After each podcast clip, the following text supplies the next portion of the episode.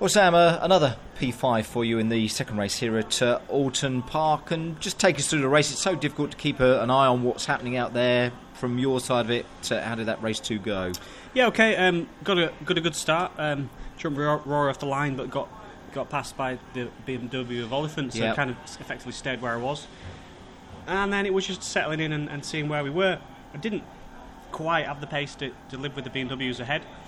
Um, and I sort of got trapped in a bit of no man's land with Rory, uh, just hanging on to that front group, but uh, but ahead of the chasing pack. Um, a few safety cars interrupted proceedings, uh, and uh, Tom Ingram looked very racy. He he certainly closed the gap and gave me a bit of a hard time for a few laps until he dropped it.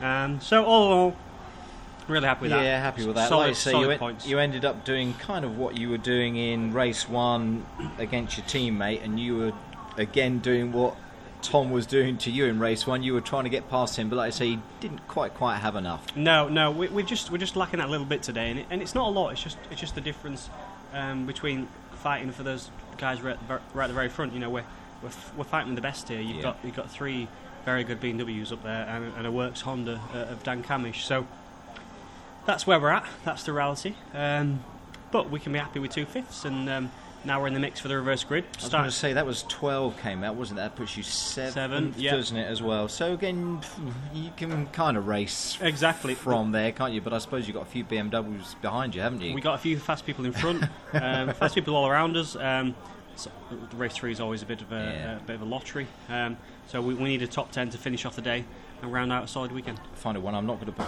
the spanner in the works, but we spoke at the beginning of the weekend, decent qualifying and everything, and the two races have gone. You were looking for that, weren't you? We spoke about it yesterday. Trying good qualifying, good couple of races. So far, so good. Yeah, absolutely. Um, as we sit here at, at, at four o'clock on a Sunday afternoon, it's been a good weekend's work so yes, far. so far. Fingers crossed. I'll come and see what about six o'clock, and it will be the same after race three. Sam, good race from you. Thank you.